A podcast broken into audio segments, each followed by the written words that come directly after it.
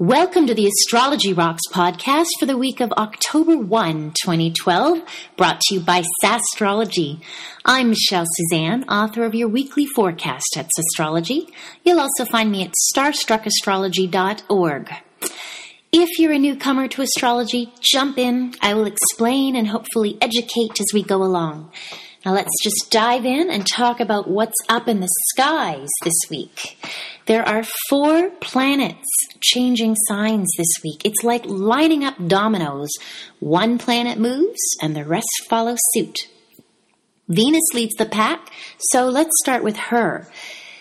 Venus moves into Virgo on Tuesday, but before she does, she sends a sweet sextile, that's a 60 degree angle, from the last degree of Leo to Saturn on the last degree of Libra. The sextile aspect is linked to opportunities. Now, an opportunity won't necessarily fall in your lap, but if you work your mojo ever so gently, you could create a neat little new gig for yourself, or commit to a relationship, or earn some extra dough. So, money and love, those are two of Venus's domains. Now, here's the thing. In September of 2011, Venus and Saturn conjoined in Libra, and that's where Saturn's been hanging out for two and a half years. That began a whole new personal relationship and financial cycle. And then Venus and Saturn formed their first sextile in the third week of November 2011. Think back to then and recall if anything significant presented itself for you because this final or waning sextile may be connected to whatever was going on for you last November. At any rate, opportunities knocking, so listen up, y'all, and be prepared because preparation is key when we're talking about Saturn. All right, so Venus and Saturn kiss on Tuesday. Then the following day, the love goddess moves into pristine Virgo where she's said to be in fall or in her not so happy place. Now, all you fine folk who were born while Venus was in Virgo, this doesn't mean there's something wrong with you. It likely means that you lack confidence in matters of love and money, but we do grow through our insecurities, do we not? So, Venus in Virgo resonates with an appreciation for Virgo's virtues, such as humility, helpfulness, hygiene, strong intellectual capacity, and an ability to see the parts that comprise the whole. Now, Virgo gets a rap for being picky. We've all heard it. And yeah, there is a possibility that while Venus is in Virgo, everyone goes a little overboard on the honey, let me help you routine, right? Um, there's really no need to neurotically fix everyone else. Uh, the best use of this cycle is to work on some gentle improvements you'd like to make for yourself. Maybe you want to consider your health regimen, or maybe you want to tweak your budget or work smarter. Just be wary of micromanaging everyone else, no matter how well meaning you may be. And no doubt you, you really do mean well because Venus will be in an opposition to idealistic Neptune as soon as she touches down in Virgo. And that can make for some confusion about what's important and what's not. So there's a line being drawn here between don't sweat the small stuff versus bury your head in the sand and it'll all be all right. so we need to find that balance. When Neptune is prominent in the skies, as it certainly is this week, it really will help you to get into your creative side so that you can make beneficial use of Neptune's vibe. Because when you ignore that inner artiste, it speaks back in rather uncreative ways. Too much booze or drugs or whatever it is you do to get out of yourself. So, Focus on your creative and spiritual energy, and you'll feel less like turning yourself into a martyr for someone else, especially if you have a romantic partner. And you'll also weaken any need to just zone out. You know, if we were speaking in cinema cinematographic terms, wow, say that fast, five times. Um, I mentioned cinema because Neptune rules the cinema. Then we want to find that balance between the close up shot and the panoramic shot. In other words, pay attention to details, but don't lose sight of the bigger picture. Now, to help us out with that, Mars moves out of his home sign, Scorpio, and into Sagittarius on Friday. And Sagittarius is a sign that really understands the big picture. So if you ever get lost in Virgo's intricate maze of details, go find yourself a Sag and let them pull you out of your Virgo box. Mars is a planet of action and drive. It's a fiery planet, so it's well matched in Sagittarius's fire element. I think of Mars in Sagittarius as a type of crusader. Maybe he's found religion, or maybe he's got a philosophy he needs to act on. He's on a quest for Sagittarius's gold, and that would include finding the truth, fighting for a noble cause, actively seeking new knowledge that will expand your horizons and belief system, uh, finding adventure, going traveling.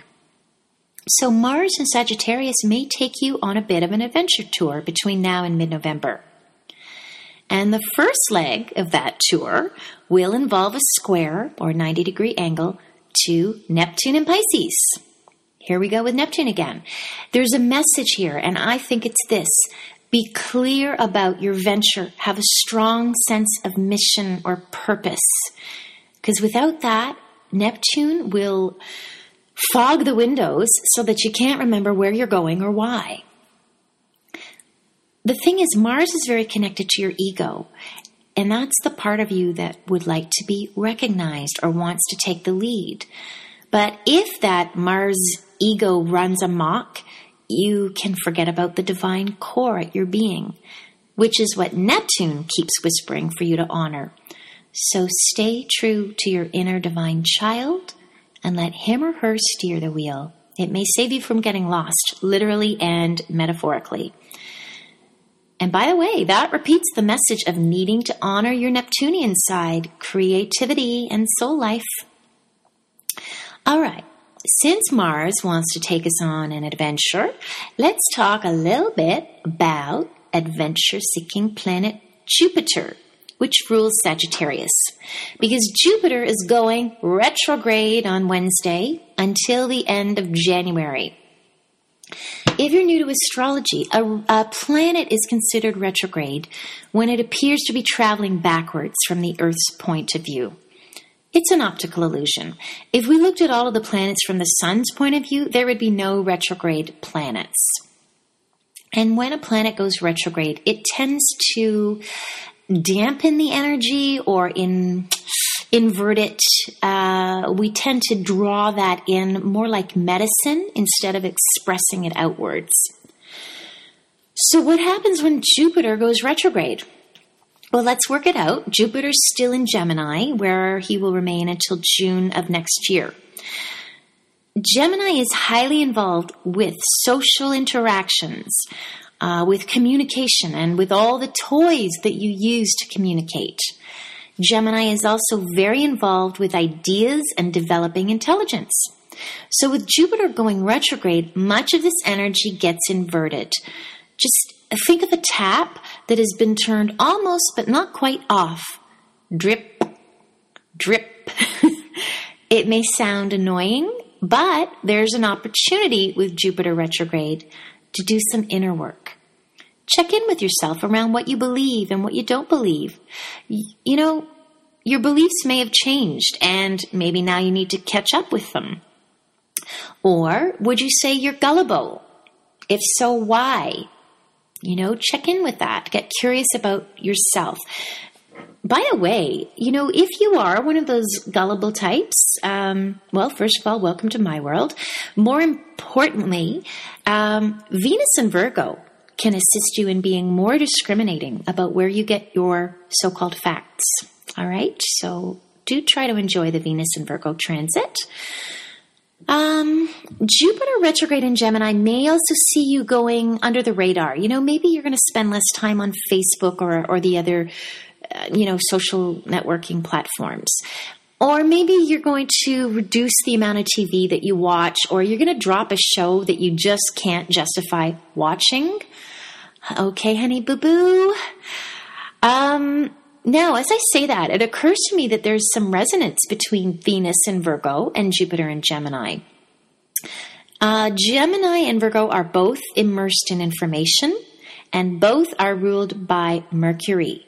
So, both of these transits, Venus and Virgo, Jupiter retrograde in Gemini, will likely have you exploring the validity of your ideas and what your brain is ingesting on a daily basis, and how you translate that for yourself into a value system and a world view. On a deeper level, Gemini is the sign of the twins. Uh, we all have this little lost twin that we're looking for, or we're trying to integrate back into our consciousness. So, Jupiter retrograde can help you reintegrate that lost twin, that lost piece of yourself. That takes deep inner work, and we have all kinds of additional cosmic help for that. And I'm thinking specifically about Mercury and Saturn moving into deeply psychological Scorpio.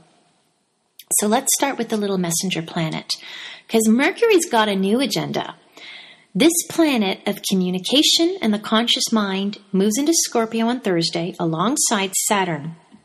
Mercury and Saturn will be conjunct, or in the same space, on the first degree of deep Scorpio.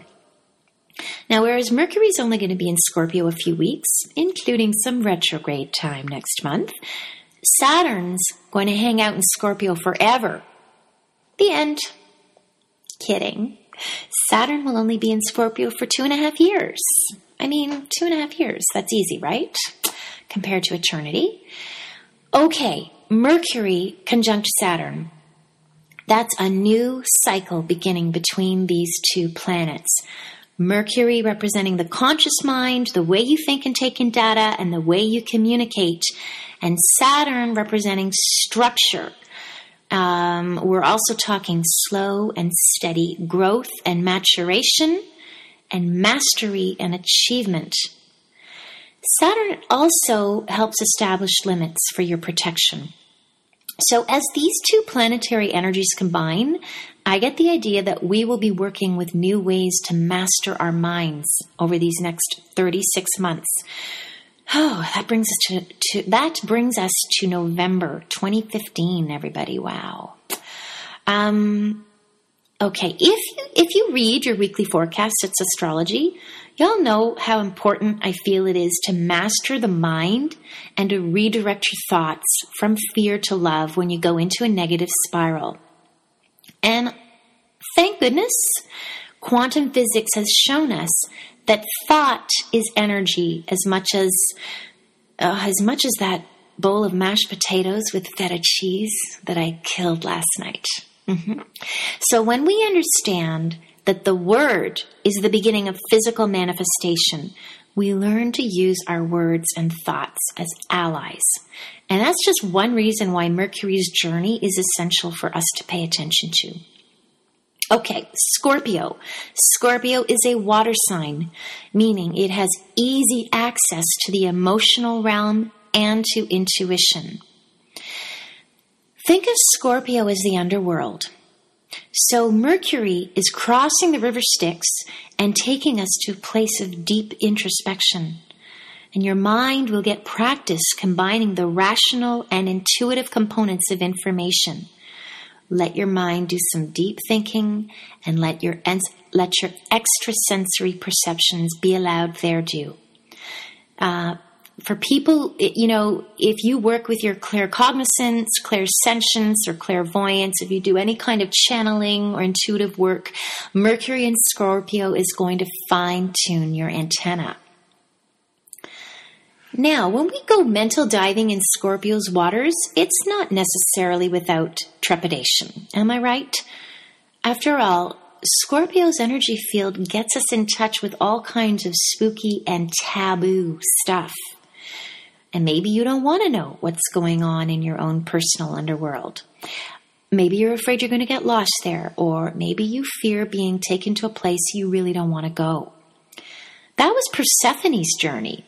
If you recall Persephone from the Greek myths, she was abducted by Hades. Hades, aka Pluto, Scorpio's modern ruler. And Persephone became his reluctant queen of the underworld. Now, not to minimize the trauma that she suffered, uh, that's not the point of this story. She returned to the surface with a wealth of deep knowledge and wisdom that she couldn't have acquired if she'd stayed the innocent and unknowing maiden forever. And that's the point. This is true for all of us. There comes a point when we need to delve down and dig up the old dramas that keep sucking us in so we can let them go and grow up emotionally. It's, it's, it's a type of weeding. And Mercury in Scorpio says get rid of all the old garbage ideas and stories you have about yourself. Get with where you are today and live from that place. And to make it safer for you to do that, Saturn's going to draw a nice big ring around the Scorpio energy field so you don't get lost while you're drilling down that rabbit hole. It's like having a trail of breadcrumbs to help you resurface. Cool, right? See, Saturn isn't as bad as some people like to make him out to be. All right, Saturn then. What to say about this heavyweight planet's shift from Libra, where he does his best work, into Scorpio? Personally, I think that Saturn's arrival in the feminine energy of Scorpio really nails down the vision that we are all returning to goddess awareness. You know, I am truly struck by something I never noticed until just a few months ago when I started gathering my research for a Saturn in Scorpio workshop. Look at Saturn's glyph. Uh, for newcomers to astrology, the glyph is glyph means symbol. So look at Saturn's symbol, or draw it on a piece of paper, um, or imagine it in your mind's eye. Or if you don't know what Saturn's symbol looks like, Google it, and you'll get all kinds of um, pretty pictures of Saturn. Okay. It's got a cross, and that cross, by the way, represents the intersection of spirit and matter. But bulging from the right side is a big curve. Now, all of a sudden, as I was looking at Saturn's symbol, I saw a pregnant belly as I looked at that curve. Saturn's symbol can be construed as a pregnant woman in profile, and her round and full belly is the container. And container is a key word for Saturn because Saturn contains energy. It holds that energy. It fixes it into place. So this gorgeous full belly is a container for new life that grows within her. And, you know, we can take that uh, literally and metaphorically. So, in essence, Saturn is getting a sex change. Hooray! Saturn is the father of patriarchy, and now, as he moves into this fertile and moist sign, it offers us all a way to restructure old patriarchal patterns and to reconnect to the divine feminine. And this is not in any way to suggest that uh, men are on their way down and women are on their way up. There's none of that nonsense. What I'm trying to say is we are coming into balance we are coming into balance. Hallelujah. We are going to continue this exploration as Saturn gradually connects with the other planets in the solar system. Speaking of which, Neptune is the first planet that Saturn will aspect as soon as he dips his toes in Scorpio's water. So, see, we've got Neptune raising his trident again. Neptune and Saturn are making a gorgeous trine now. Now, they've been building towards this for months, but it finally becomes perfected on Thursday. I think it's very telling that Neptune is Saturn's first contact. If Neptune is all about bringing us back to our spiritual core, then this scorpionic journey has the potential to bring us home. So Saturn and Neptune are combining to ask, what is your most ideal vision of who you can be and what our planet can be? And then they add, now make it so. There is practical magic in the meeting of these two planets. Am I wearing my rose colored glasses? Mm-hmm, you bet I am. But that is a choice I'm consciously making. It is not a default position. Just to, just to clarify, there's a type of exchange between Neptune and Pisces, which is a sort of heavenly place. And Saturn in Scorpio, which in its shadow state can be like a living hell. And personally, I'm interested in heaven on earth I am not really that interested in the apocalypse, okay? As much as I can watch The Walking Dead as the next person, um, I want to keep my thoughts focused on ideal outcomes. Notice I said my thoughts. That's Mercury again, and Mercury is trining Neptune as well because he's connected to Saturn on this journey. So, as Mercury trines Neptune this week, what are you thinking of? What are you dreaming of? And do you realize that your imagination, that's Neptune, is your greatest tool for shaping your dreams and bringing them to fruition? All right. Before I turn this podcast into a full length audiobook, let me wrap up. But know that we are so not done discussing Saturn in Scorpio there is so much for us to understand about this transit. I, I literally have tingles. And there's much more to this transit than, you know, the obvious femme fatale and Saturn castration narratives. Time. Time falls under Saturn's domain, and we're going to notice how differently we flow through it. What else? Um, the redistribution of global resources now that Saturn and Pluto are in mutual reception. And what would a good Scorpio journey be without talking about emotional and sexual intimacy, power, and S&M? But all of these we'll have to keep for future podcasts. For now, just to give you an idea of where I'm coming from, I do believe that we are entering a concentrated passage of time in which we can once and for all unite the sacred feminine and masculine with Saturn's sojourn through Scorpio. Might this transit be a gateway to true power? Something to chew on until we meet again. In the meantime, my lovelies, I offer you this a 15% discount on most of my services this month to honor the new energy that we have been flooded with in this, our first week of October. Connect with me through starstruckastrology.org and let me know how I can best be of service to you.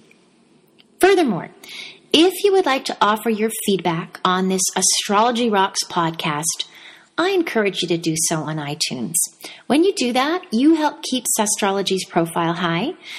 And that matters because Jeffrey Kishner, editor and publisher of SAS, has made that website a labor of love, and he has a roster of incredibly talented astrologers who write on a whole string of fascinating topics. And I personally feel very blessed to be part of that team. I am Michelle Suzanne, and I look forward to speaking with you again next week. Bye bye.